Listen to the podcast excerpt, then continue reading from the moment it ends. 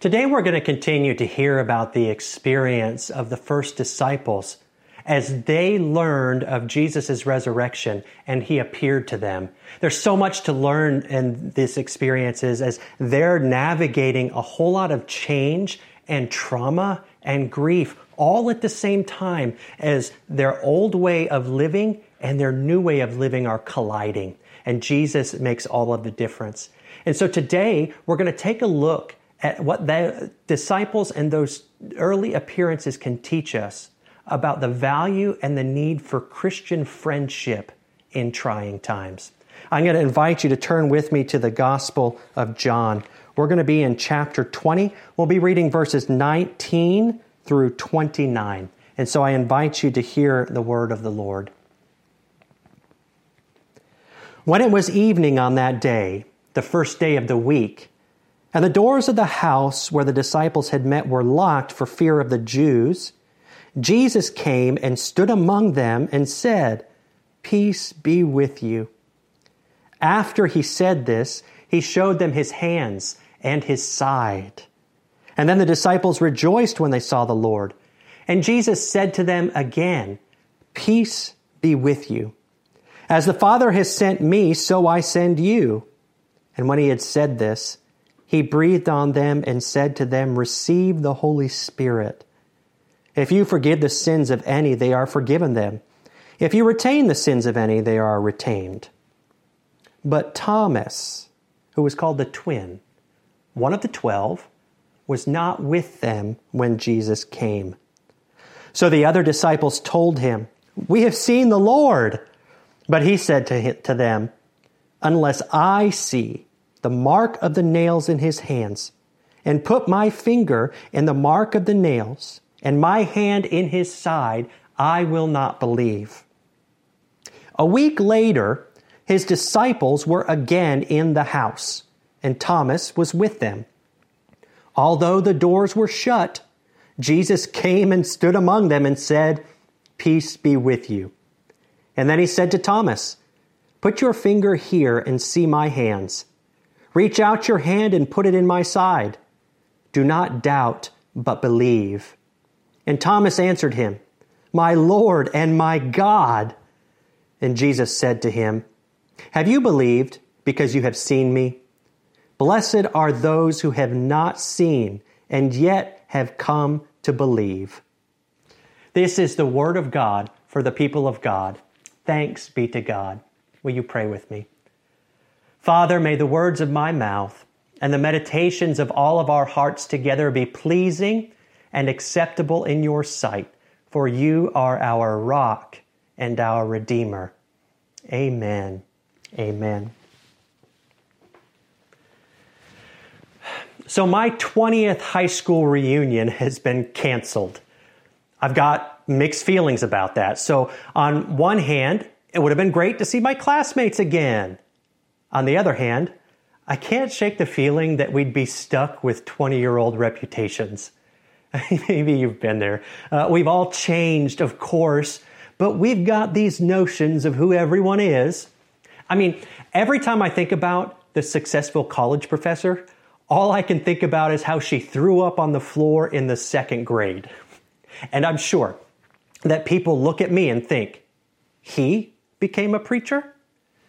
Yeah, high school was a mixed bag for me, y'all. I mean, we can talk about that another time. People's perceptions of our memorable moments often define our reputations. I mean, I've had some great memorable moments, and I've had some bad ones.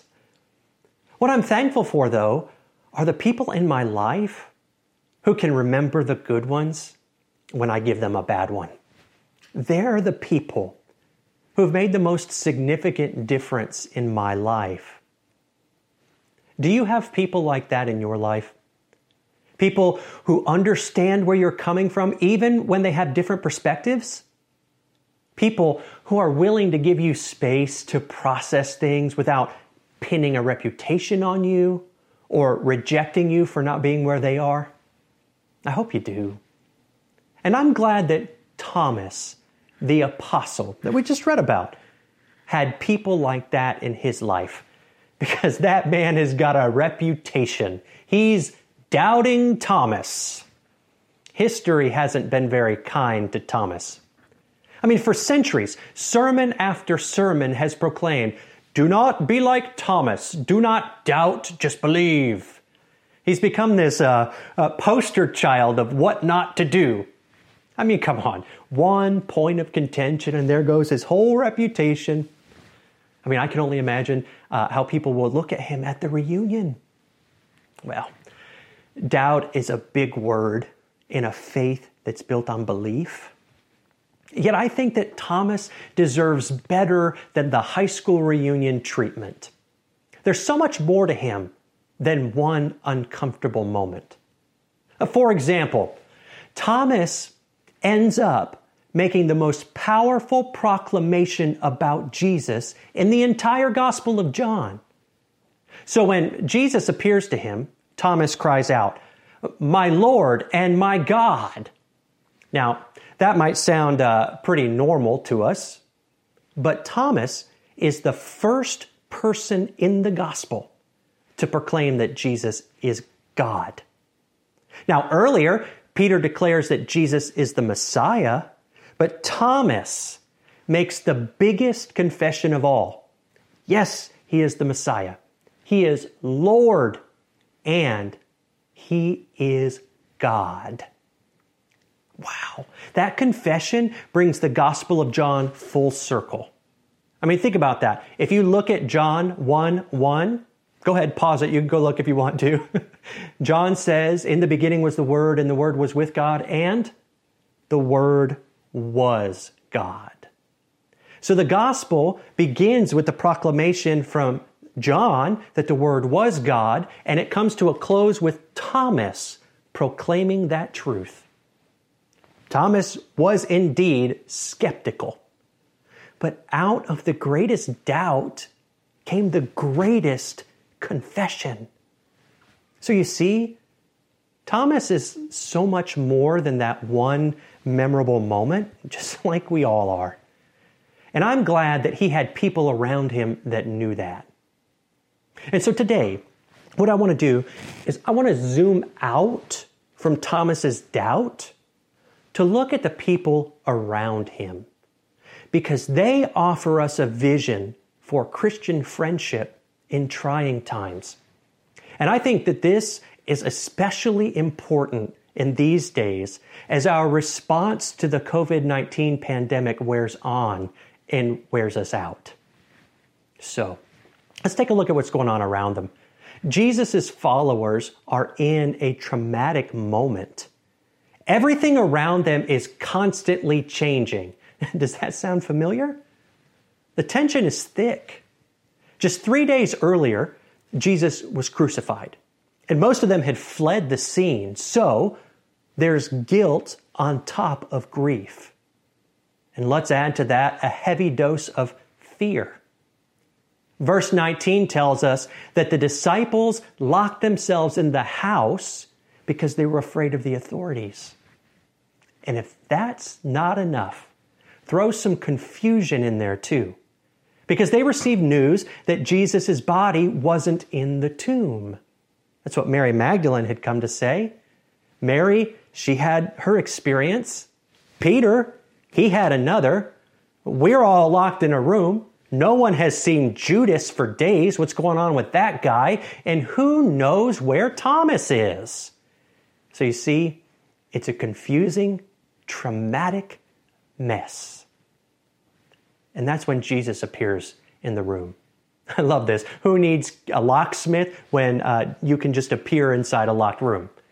I love what he says to them. And I almost wish that we would just stop today and say, uh, Hear these words for you, and maybe you could do that. He says to them in the middle of all of this, Peace be with you. And then he shows them his wounds and he blesses them with the Holy Spirit. And when Thomas, who wasn't there, when he finally shows up, all the disciples, they tell him, they say, Hey man, we've seen the Lord. And that's when Thomas utters his famous words Unless I see the mark of the nails in his hands, and put my finger in the mark of the nails, and my hand in his side, I will not believe. Ah, doubting Thomas. I'm going to be honest, though. I mean, can you really blame him? All of the other disciples, they had seen. Go back and look at Peter, uh, the passage just a few verses ago where Peter runs to the tomb. You'll see the direct words, and he saw and believed. And all of the other apostles, they had called this an idle tale from the Gospel of Luke, and they thought it was nonsense until Jesus showed himself to them. Doubting Thomas. Well, that whole thing brings us to the first part of this vision for Christian friendship in trying times. And, and what I'm going to do is I'm going to build a statement one phrase at a time. And the first is this we disagree. We disagree. So now, the uh, disciples and Thomas, they might be in the same space, but they're definitely not in the same place.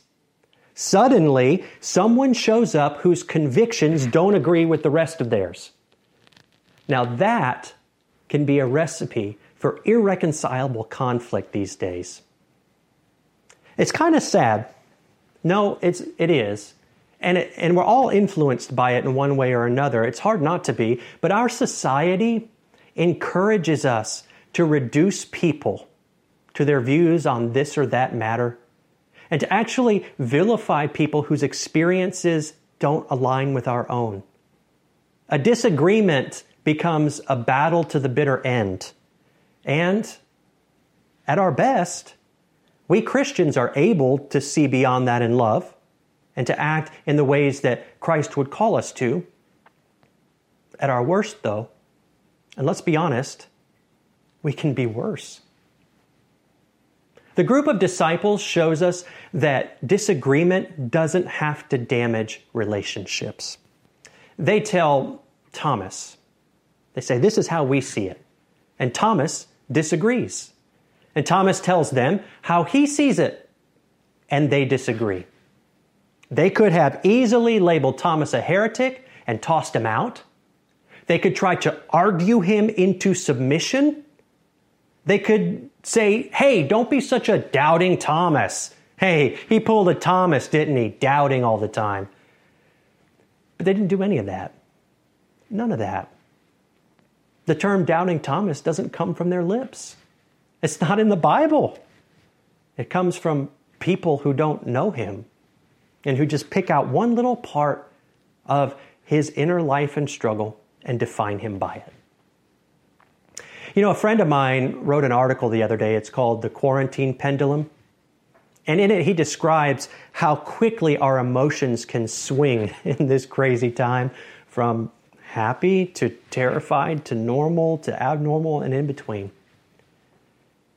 He described, and I agree with him, that it's extremely important for us to recognize that pendulum swing in ourselves and recognize that it's in other people. And recognize and be self aware enough to know when we're reacting out of that swing and when other people are too. The reality is, things are changing so fast, and everybody approaches every moment from such a different vantage point that we're not all going to be at the same place at the same time. And I'm not just talking about physical place. And as time passes, what we're discovering, if we didn't know already, is that people have differing convictions about how to live in these times. And rightly so, because all of our needs and experiences are influencing how we see this whole thing. And no two people are having the exact same experience. And so there will be disagreements of various magnitudes. But the way that we say, I disagree, will define whether we end up with stronger friendships or fewer friendships when this is all said and done. And I think that one of the most important things that the church can bring to the world right now is the ability to disagree with love and respect. What an antidote to the souls of the people around us if we continue to demonstrate the ability to disagree with love and respect. And so that brings us to the second part of this vision for Christian friendships in trying times. Number two, we disagree, but you're safe with me. We disagree, but you're safe with me. Take a look at uh, verse 26. It says this A week later, his disciples were again in the house, and Thomas was with them. You see that? Despite their disagreement, Thomas stays with them for a whole week. I love that. It's not like uh, my way or the highway, bud. It's despite all of this, they're still together. And that speaks to me because in my life, the most important moments have been when people sat with me when I was processing things that they didn't agree with. I remember Betty. I might have told you about Betty, uh, and you'll hear about her a lot. She's an absolute saint of a woman. I actually got to visit with her a little while ago. She became like a, a grandmother to me in my 20s and really mentored me in the faith. And a quick time out uh, this is a good place to mention for all of you uh, who wonder if what am I going to bring to the next generation of people? Everything. You can bring everything. You can bring life change by coming alongside people of any generation, but you have a lot to offer. Anyway, I hope you received that. So, Betty became like a grandmother to me in my 20s, and there was this season where I was carrying a lot of brokenness and a lot of shame. And it was extremely heavy. And I didn't know what to do. Like, I didn't know what to do with that. But I knew that Betty loved me. And so I took a risk and I shared it all with her. And I know for a fact that as she listened to me, unburdened my soul, that she did not agree with everything I shared with her but she listened. And when I was finished, I, I held my breath while I waited for her to speak. It's kind of like a, a, a lot of my soul hinged on how she would receive that. And she looked at me and said, Jim, I love you anyway. I love you anyway. If I were to write a list of things that people have told me that have changed my life, I would title the list, I Loved You Anyway. And that moment not only inspired me then, it inspires me today to strive for a holy life, to strive after God, and to open myself up to Him in new and special ways. And it inspires me more than any guilt trip ever has. And all of that because Betty chose to be a safe place for me to express my heart. Among his friends, Thomas is able to express an unpopular but genuine need in his life. He was having trouble taking their word for it, and he needed to see what they had seen. In this world of conditional acceptance, I think it's good for the soul to have people to whom we can express these things. The truth is, and, and you can't deny this, we all have complicated feelings and experiences. And a friend that can provide a place for someone to share all of that and love them anyway is a friend who can change the course of someone's life. In trying times, especially, the world needs people who are willing to say, We disagree, but you're safe with me because I love you anyway. And that brings us to the third and really the most important part about what the disciples around Thomas teach us about Christian friendship in trying times. And it completes the phrase number three, we disagree, but you're safe with me while Jesus meets your needs. We disagree, but you're safe with me while Jesus meets your needs.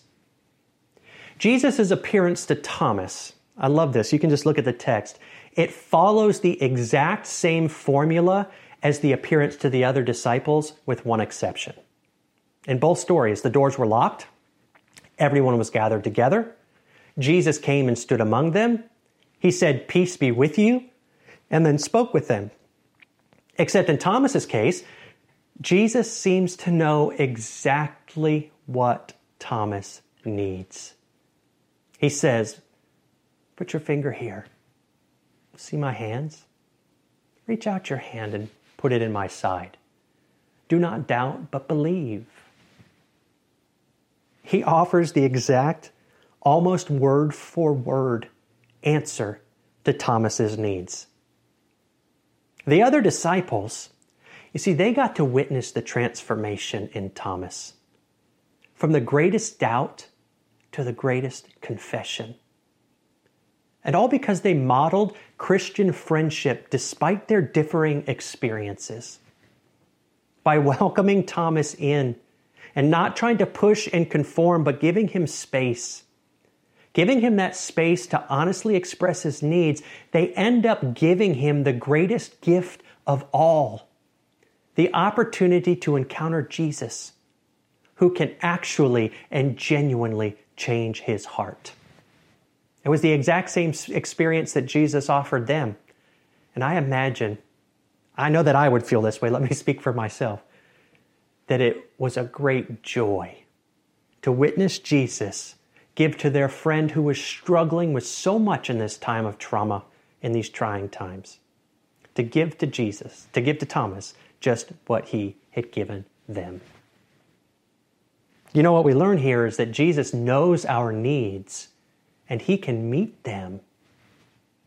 Do you remember the story in early in the Gospels uh, about the time that Jesus was in the house and um, there was a line of people coming to be healed and, and there was a man who was so sick he couldn't get there so his friends they put him on a stretcher and they bore him all the way over to the house and they ended up tearing the roof off of someone else's house so that they could lower their sick friend down to meet Jesus sometimes we bear our friends to Jesus. Other times, we bear with our friends while they wait for Jesus. Either way, the motivation is the same. For love of our friends' souls, we do what it takes so they can encounter Christ. Thomas certainly has a reputation. But thank God that he had friends like that. And not just for his sake, but for ours. Because we see in that newly spirit filled community a vision for Christian friendships in trying times. We may disagree, but you're safe with me while Jesus meets your needs. We may disagree, but you're safe with me while Jesus meets your needs. I think the world needs that right now. My friends need it. So do yours. So do I. Do you have friends like that in your life? I want to tell you, we would love to be those friends for you if you'll let us. You don't have to think a certain way or hide your needs or impress anybody. We're honored to receive you as you come. Struggles, clarity, lack of clarity, and all. We are honored to wait with you because we know that when we do, that the, you will have an opportunity to experience Jesus. And so, even when we don't share the same experience, even when our outlooks on life are different, even when we don't share deeply held convictions in common, even if we disagree. You're safe with me while Jesus meets your needs. I hope that you'll remember that phrase and that you will remember it and put it into practice as you share the transforming love of Jesus with your friends and as they share it with you. I invite you to pray with me. Father God, I thank you for the gift of Christian friendship and fellowship. Through the lives of other believers, we know just what it is like that you are with us because they are with us. It is a sign for us that your love is that near and more near. And so we ask, Lord, that you would use us to be good Christian friends to others, to allow them the space to express themselves and not to feel threatened when their experience is different than ours. Protect us from that. But give us the courage and the strength of spirit to make the space in our relationships safe for them to share whatever they need to, that we might wait with them for Jesus. And may we pray for them and with them. And Father, for those who need someone today, I pray that you will uh, inspire the heart of someone to reach out to them, or that you would inspire them to reach out to our church so that we can start helping them build connections as you lead us. May it be that people know what a good and wonderful God you are because of the way that we, as your children, share in friendship and fellowship with one another and with the world. Father, we thank you and we praise you in the name of Jesus Christ our Lord. Amen. Amen. I invite you to pray about this word. Pray about your friendships. Do you need to seek forgiveness? Do you need to forgive? Do you need to celebrate with a friend who's inspired you?